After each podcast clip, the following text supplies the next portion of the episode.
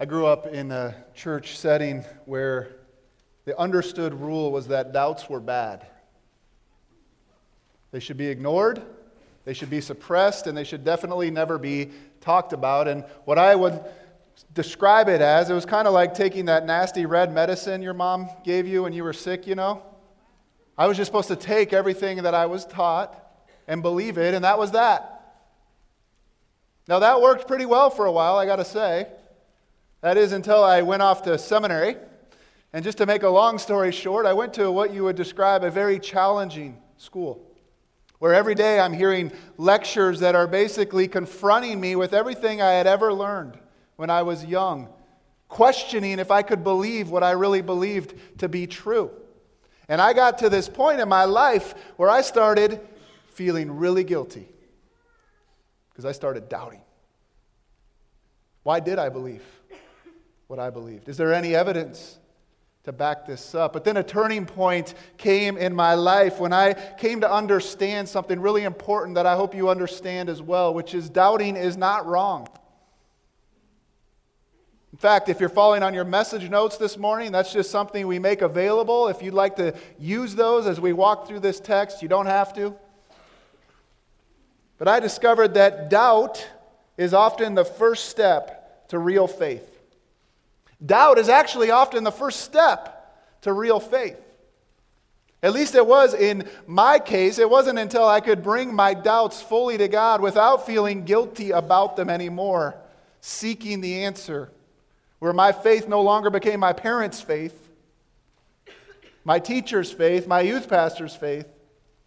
It became my own faith.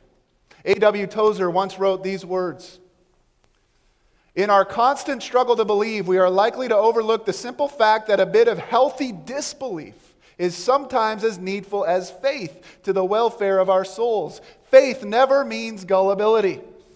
Now, if you're squirming in your seat right now, going, I'm not sure about that, it's probably because you also were raised to believe doubt is bad.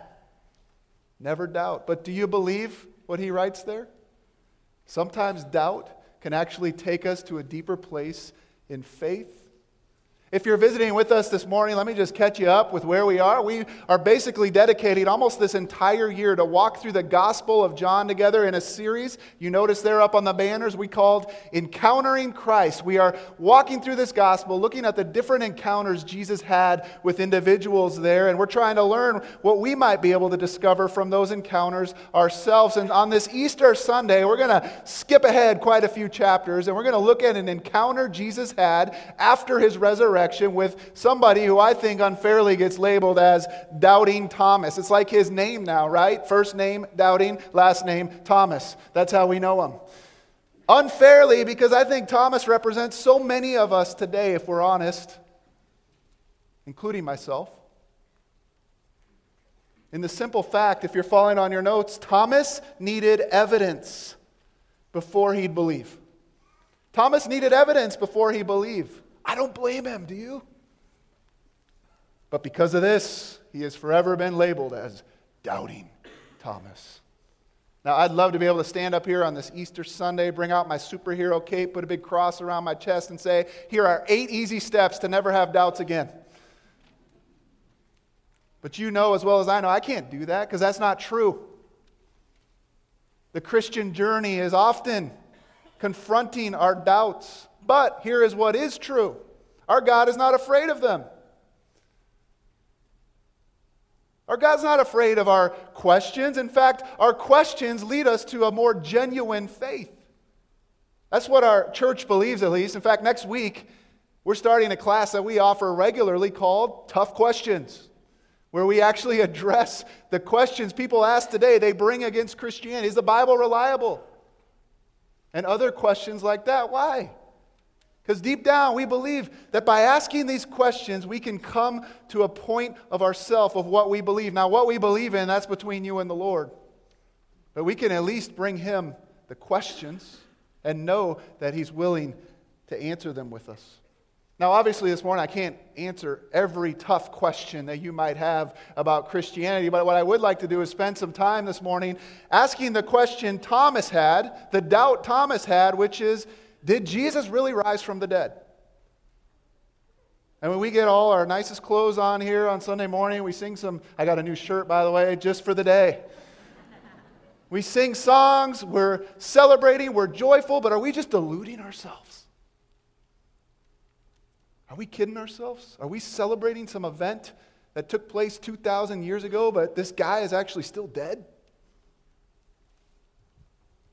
And I guess that leads to a really, in my opinion, more important question which is so what if it is true? Should it make any difference in your life? Should it make any difference in my life if Jesus did, in fact, rise from the dead? That's where we're going this morning. So, if you would, let's take our Bibles and turn them to John chapter 20. If you brought your own Bible, which we encourage you to do every week because we'll be looking at it, it's about four fifths of the way back. If you're just kind of learning where things are in your Bible, you find the Gospels Matthew, Mark, Luke, and then John. And we're looking at chapter 20, starting in verse 19. Now, if you didn't bring your own Bible, we have some available there in the seat in front of you. They're the red books there. Love it if you grab one of those and turn to page 700 or 800, right around that area. And here's what I'd like to tell you if you don't own your own Bible, today's the day. We want you to have that as our gift. Take that home with you. We want you to have it. We want you to bring it back because we want to learn from this book together. But hopefully you're ready. Your turn there. We're actually going to start in verse 19 to kind of set the stage a little bit for this encounter with Thomas. So look at it with me. John 20, starting in verse 19. On the evening of that first day of the week, when the disciples were together with the doors locked for fear of the Jews, Jesus came and stood among them and said, Peace be with you. After he said this, he showed them his hands and side. The disciples were overjoyed when they saw the Lord. Now, I want you to look down at verse 24 because this is where our encounter really begins. Now, Thomas, called Didymus, that just means Thomas was a twin, one of the twelve, was not with the disciples when Jesus came. So that's our setting. Thomas isn't there the first time. Now, we don't know why Thomas isn't there. He could have been running errands, he could have been picking up the kids from daycare. We're not sure why Thomas isn't with the other 11 on this day, although. If you read through the Gospel of John, there is a hint that it could potentially be linked to his attitude. You see, Thomas is often known throughout John as kind of more of a pessimistic, or melancholy type of personality. In fact, my friends wonder if I might be related to him some way in the distant past, although I much prefer the term realistic to pessimistic. All my pessimistic friends know what I'm talking about, right? Thomas first appears in John's gospel in connection, as Justine did in that awesome reading there, when Jesus decides he's going to go to Bethany and raise Lazarus from the dead. They realize that if he goes to Bethany, they're in big trouble. They want to arrest him, they want to kill him, but it's Thomas of all the disciples who speaks up and says, Let us also go, so that we may die with him. Now, that's not very optimistic, is it? Let's go, so we can die. But you got to admit, it's pretty courageous, isn't it? He's the only one who's willing to speak up and say, I am willing to follow him into death. Next time Thomas appears in the Gospel of John, it's in the upper room where Jesus is having his last night with his disciples. And we're going to have the opportunity this fall to really look at that. Some really important chapters in the book of John. But one of the things Jesus says is, I'm going to be leaving you. You don't know where I'm going, but you're going to follow me afterwards. And they all have to be wondering, like, huh? But it's Thomas. It's Thomas who speaks up and he says, Lord, we don't know where you're going. How do we know the way? I love that. You know, all the other ones were wanting to ask that question, but they're just too timid to ask. Thomas is unafraid, though. I'm going to express my doubts, I'm going to express my concerns, and he does it. Can you imagine if he hadn't? What we would lose in the Bible. Jesus says, I am the way to where you're going. I see a lot of devotion in Thomas. In fact, I think Thomas gets a bad rap, and we're changing that today in the church. Throughout history, he's known as Doubting Thomas, but he's just voicing the opinion of all the disciples. If you're following on your notes, I love Thomas because though skeptical, though skeptical, he also displays great courage. He displays great courage in his life. He loved Jesus. He's willing to lay his life down for Jesus, and thus he is heartbroken. Heartbroken when Jesus is put to death. That's why I don't think he's there the first time he appears. Thomas needs a little me time. to digest all this. And I think that really helps explain this rest of this passage, especially verses 25 and 26. This is where he gets this label of doubting Thomas. Let's look at it. So the other disciples told him, and actually the word there means they kept on telling him. Can you imagine that? We have seen the Lord. We have seen the Lord. We have seen the Lord. But he said to them, Unless I see the nail marks in his hands, and put my finger where the nails were, and put my hand into his side, I will not believe it. That was the strongest thing Thomas could have said in the original language, and this was written. I refuse. Unless I see it for myself, I refuse to believe it. Now, I want to make a very important distinction here. There's doubt for the sake of doubting. I mean, I've had conversations that go nowhere with that, right? I'm going to doubt no matter what, so let's run in a circle and not have any, uh, any, any uh, clarity on this issue. But there's also doubt because you want to believe. There's doubt because you want to know more. You really want to get to the heart of it and the truth of it. And that's what I see in Thomas here. He's basically saying, unless I see it for myself, because this is way too good to be true. I mean, the implications for this are gigantic if this is true. So I need to see it for myself. Unless I see these, unless I see that, I will not believe it. It reminds me of have you ever heard of Eric Weihenmayer? Anybody? He is a blind mountaineer. In other words, he climbs mountains even though he's blind. And he wanted to climb Mount Everest, to be the first blind mountaineer to climb Mount Everest. And he did it. In fact, here is a Time magazine front cover piece of Eric Weihenmayer. I find the title of that very ironic on Easter Sunday, don't you? Well, Eric Weihenmayer got to the base camp at Everest, and uh, people did not believe that he was actually blind the guides and so forth, they're like, no way, this is a hoax. He can't possibly do this. So what they would do is they'd go up into his face and they'd like move his hand, their, their hands really quick. And of course he'd flinch because he'd feel the air. And they just confirm, yeah, this guy's, this guy's just trying to fool us here.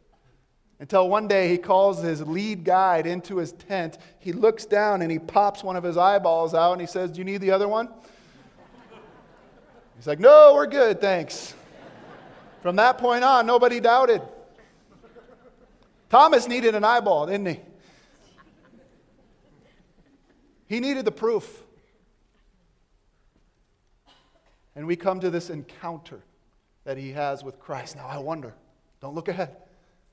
Is Jesus going to be mad? Is he going to scold him? In his best Italian accent, is he going to say, You're dead to me? Obviously, I'm not Italian, as you can tell. Well, let's look. Let's find out. Verse 26. A week later, can you imagine that? We just skip over that stuff sometimes, don't we? A week later, we saw the Lord. We've seen the Lord. We shut up. His disciples were in the house again, and Thomas was with them. Though the doors were locked, Jesus came and stood among them and said, Peace be with you. Now, would you read verse 27 out loud on your notes there? It says, Then he said to Thomas, Put your finger here, see my hands? Reach out your hand and put it into my side. Stop doubting and believe. Now, I don't know how you read that. Do you think Jesus has this big old grimace on his face? How dare you doubt? Or do you think when he walked into the room, he's like, Peace be with you, 11, but not you over there? Personally, I don't think that at all. I think Jesus approaches Thomas with great love and patience and care. And just like he will for us today, when we bring our weaknesses and our doubts to him, he lovingly offers us the proof we need, the evidence we need to believe. If you're following on your notes there, with patience, Jesus gives Thomas the proof he needed. I love how that drama ended right there, right? Prove it. And Jesus and his patient did. Listen to me, Jesus doesn't frown on the need for evidence of faith. This is why, if you've been with us in our study throughout John, John talks about Jesus giving signs, or we commonly know them as miracles while he was here on earth, right? He wanted to validate his message, to authenticate who he said he was. And according to John, the resurrection is the eighth and final and greatest sign that he is who he said he was. He has risen from the dead. He is God's Son, God in the flesh, come to save us. And he proves it to Thomas. And I say, well, that's great for him. Don't you wish you were there? Don't you wish you could have been the one to touch him there? But what about us?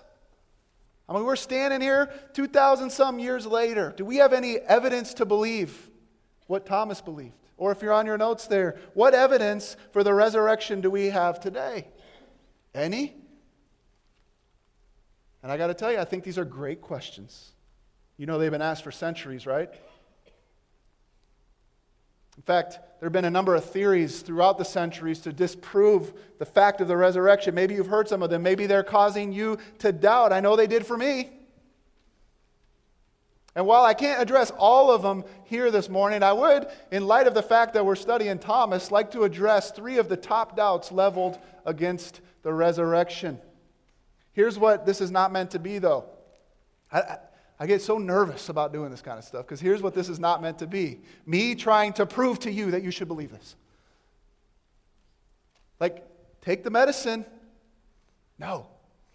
All I want us to see is it's okay to bring our doubts and our questions because we can honestly seek real answers to these things. I needed to do that at one point in my life. These very questions were questions I was asking. So I hope as we walk through that, that will be the attitude we have here. Do we have any evidence to believe what we believe today? You'll notice there's some space underneath each and every one of these three doubts. That's just if you'd like to write anything I'm saying here, you're not going to hurt my feelings. If you don't, don't worry. But let's talk about these three doubts. The first doubt, often leveled against the resurrection, is that Jesus was not actually dead on the cross. He wasn't actually dead. Have you heard this? This is commonly known as the swoon theory. In other words, Jesus like fainted or he took some sort of a drug or medicine that caused him to pass out, but then when they put his body into the tomb, the cold air kind of revived him. And so he was never actually dead. This is what many Muslims are actually taught. Jesus never died, he just fainted. Well, in order to address that theory, we actually need to go back a little bit and address what crucifixion would have meant. This could be a little bit graphic, but I think we got to understand before the resurrection what actually took place to him. In John 19:1, we're told, "Then Pilate took Jesus and had him flogged." You know what flogging is?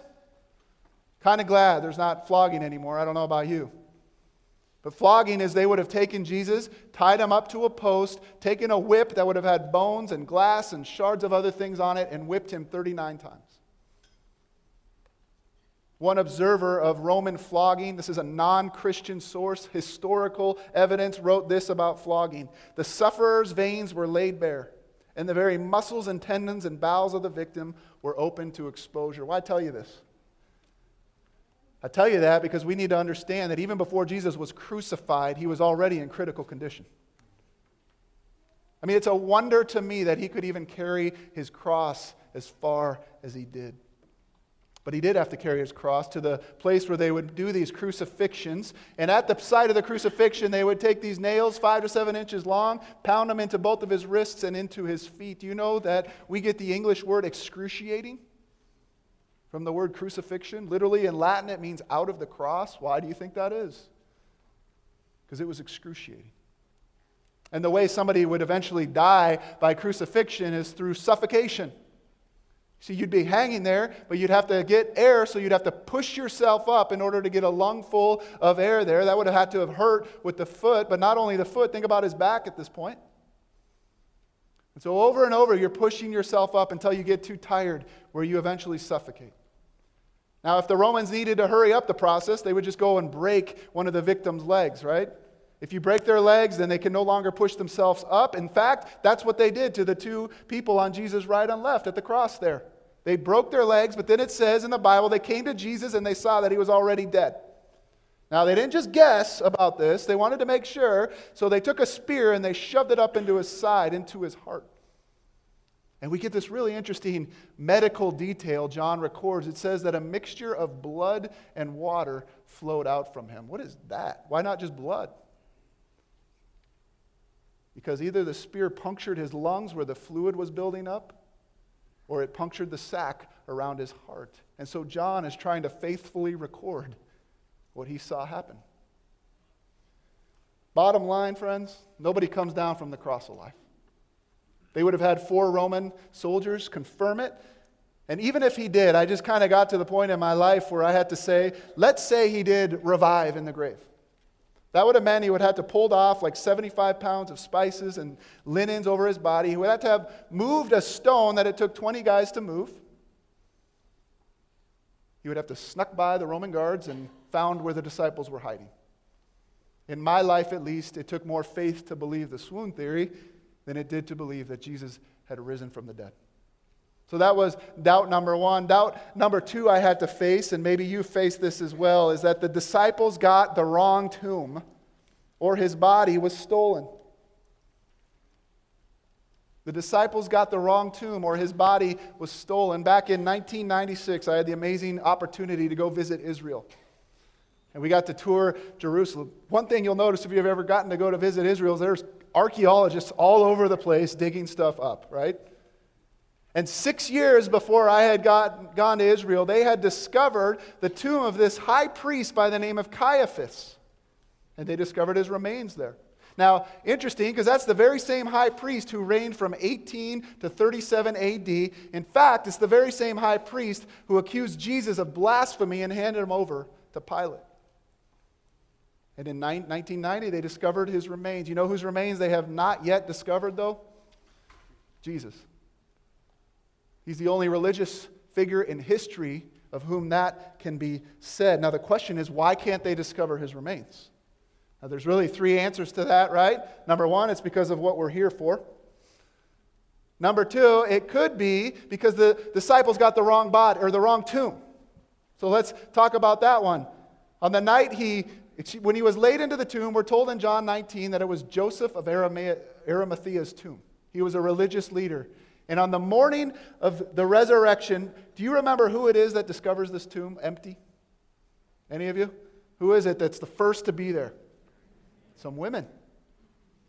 Now, what's the big deal about that? Well, that's actually a huge deal because back in those days, a woman wasn't even considered to be a reliable witness. You couldn't put a woman on the witness stand and say their testimony is valid. And so I wonder if they're making this stuff up, why would they choose a woman a couple women to be the first to discover this, they would have certainly have chosen men. But it was some women, and again, that just tells to me they're trying to record this stuff accurately. Second, you know, nobody ever denied the fact that the tomb was empty. Not the Romans, not the Jews. In fact, I mean, if I'm either one of those groups, I'm like, hey, wrong tomb, you're about 100 yards off. Or let's just get Jesus' body and disprove this right now. We'll parade him down Main Street so this rumor doesn't take any hold. But they couldn't do that because they didn't have the body and they never claimed that they did. Now, others argue, well, that's because the disciples stole it. And uh, if you really think about that, what would have been the motive for the disciples to have stolen the body? Would you have stolen a body and then lived a lie in order that you might suffer excruciating deaths for the name of Jesus Christ? I wouldn't. But that's what happened to them. They gave their lives for this. Friends, the unanimous history tells us the tomb was empty on Sunday. There's no motive for the disciples to have stolen it. If it was the wrong tomb, the Romans and the Jews would have just said, Whoops, you made a mistake. The only explanation that I could come to is that the tomb was empty because he was risen. And that leads us to the third doubt. And honestly, this is the one I struggled with the longest and the most. It's the one I hear the most today. I bet you most of you have heard this. It's that the disciples made it up well after the fact. The disciples just made this all up well after the fact. Either one of two things they were delusional and they actually believe this. Like, as a Vikings fan, I actually believe they're going to win the Super Bowl one day. I'm delusional, I know. Or they schemed together years after the fact and decided, let's sell some bestsellers. And they made up these stories that were partially true about this human being named Jesus, but then they embellished these stories to make him say things that he never actually said when he was still on earth. He's still dead. He never claimed to be God. But let's make this seem like it was something bigger than it actually was. Now, to believe that, number one, you'd have to discount the biblical evidence, which is that Jesus appeared a dozen times to over 515 different people. You can notice the reference there on your notes there. Not just to the disciples, right? He appeared to over 515 individuals. Well, some have said, well, that was just a hallucination that they had then. It's a mass hallucination. Now, psychologists would say that's an even bigger miracle than the resurrection itself. Because that'd be like me telling you, Did you enjoy the dream I had last night? You can't have a mass hallucination together. Well, maybe they just were wishful thinking. Maybe they just hoped that they had seen Jesus. Maybe this was something different, but no. These were real events that happened in real history, and it revolutionized the lives of those who followed him. And to me, honestly, when I boiled all this stuff down, when I was looking at these doubts for myself, the biggest evidence that came to me was what happened to the disciples.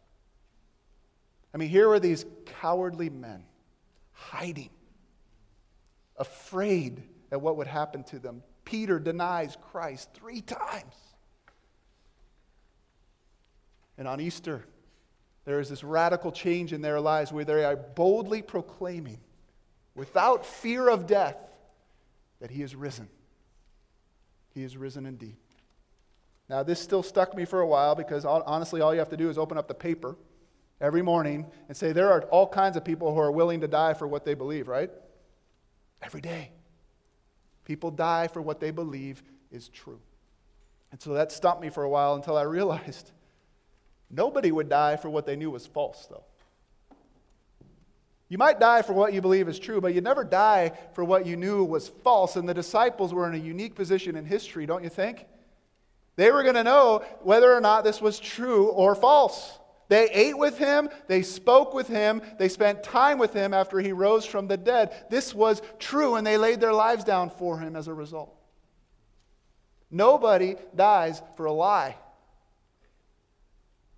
But people are willing to die for what they believe is true. Do you see the difference between those things? Well, that's what finally brought me back to the road of stop doubting and believe. And maybe that does nothing for you. Maybe you've already been convinced by this. Maybe you haven't. Maybe you're sitting here and going, well, that sounds logical, but who cares? So what? Should this honestly change anything in my life? Should it change the way that we live? And friends, I think that's a much more important question to ask on Easter, don't you? So what? Who cares? And I want to spend the rest of our time this morning as we close talking about two huge so whats. If Jesus really did rise from the dead, so what? Let me give you two. Number one is in verse 28 with G- Thomas's response to Jesus. Let's read that out loud together. Thomas says, said to him, My Lord and my God. Well, that's kind of a 180, huh? I will never believe. My Lord and my God. Now, for a Jewish man to make a statement like that, that's blasphemy worthy of death.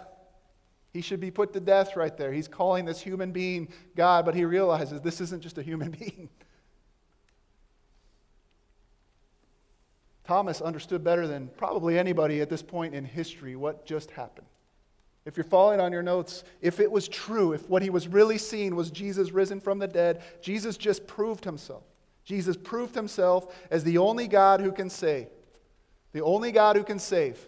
In other words, he proved himself as God and he proved himself as Savior. Let me just say this a little bit more bluntly in case you leave here this morning confused about what I'm saying. I know this isn't PC, but if Jesus really did die from the grave, it proves that biblical Christianity is true and every other world religion is false, including some forms of Christianity.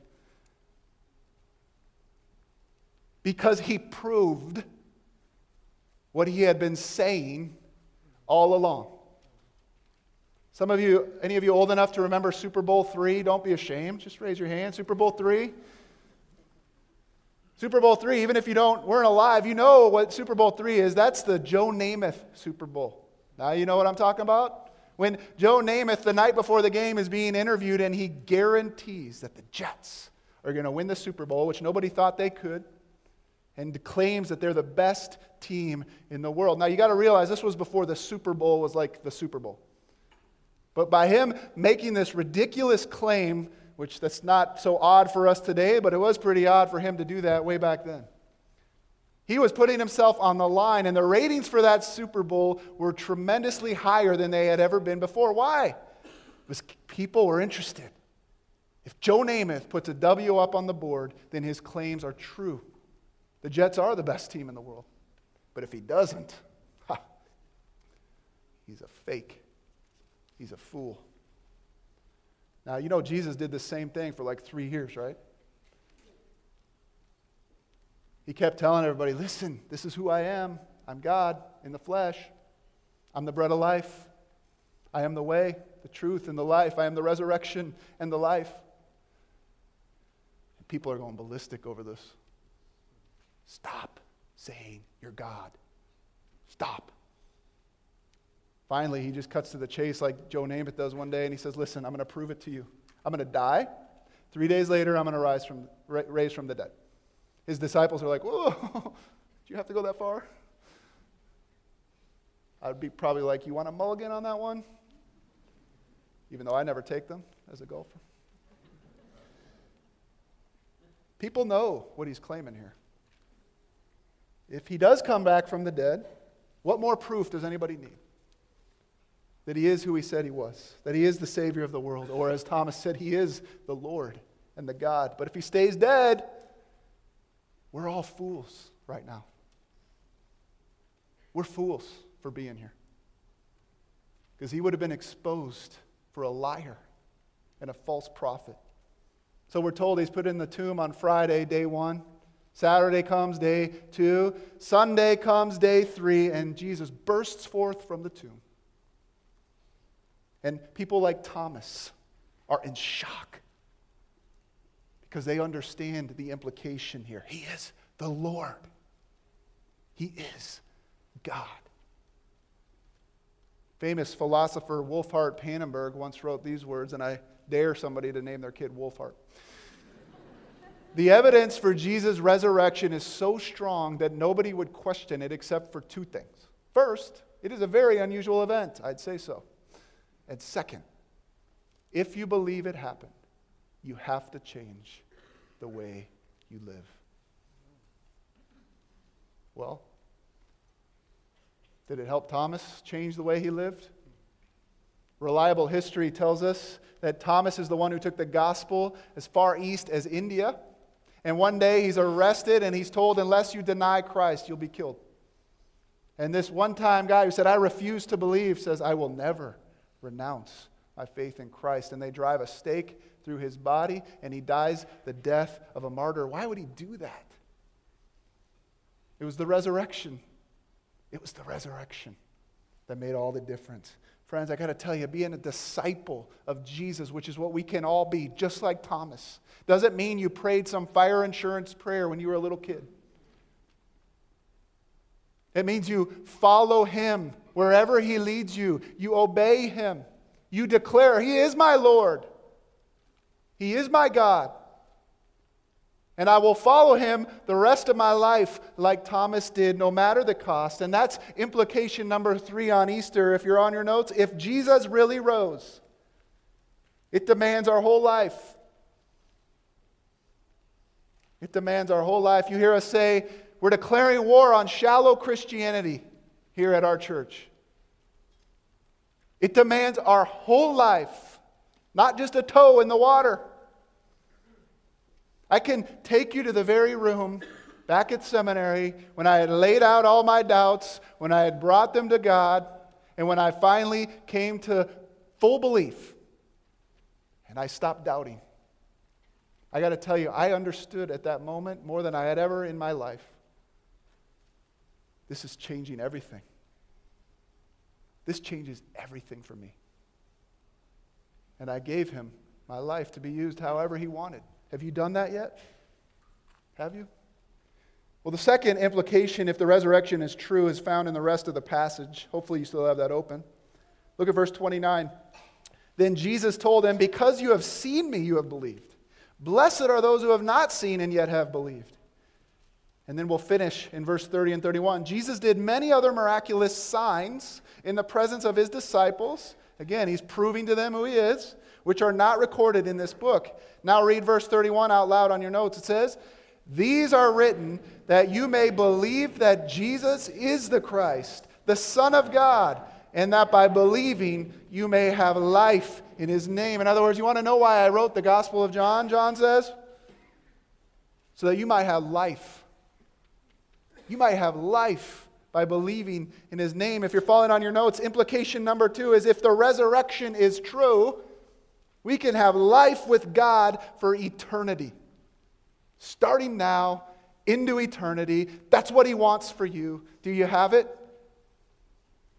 Paul writes in 1 Corinthians 15 17, and if Christ has not been raised, what's the big deal about today? So what? Your faith is futile. We're foolish for being here.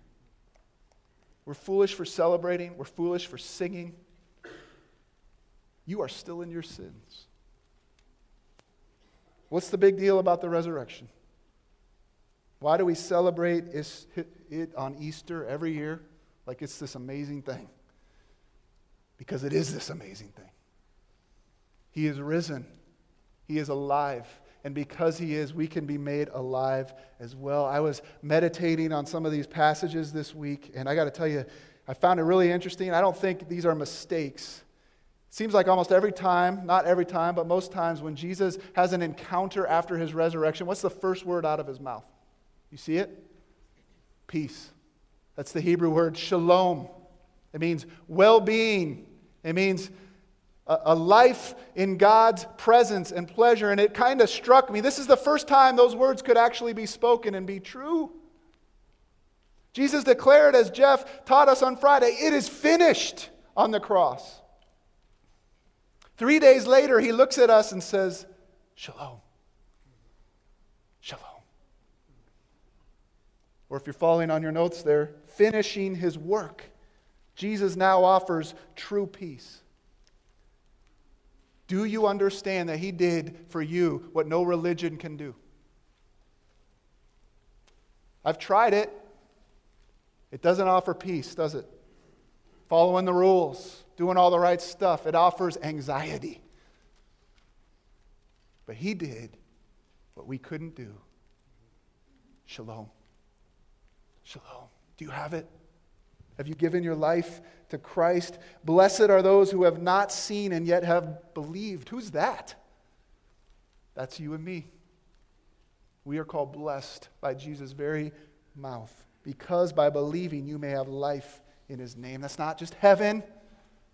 Not just one day, yeah, I believe we'll get to heaven and it'll be like a cool party, gold streets, all that stuff. No life in His name right here, right now. The best possible life you can live because it is a life of shalom, a life of peace. Friends, the good news of Easter is it can be yours. It can be yours. John tells us you just got to stop doubting and believe. Commit yourself, like Thomas did, personally to Christ as your Lord and your God, trusting that through his death and resurrection, actual historical events, that he finished what you can't. And he did it because he loved you and he wanted to give you shalom.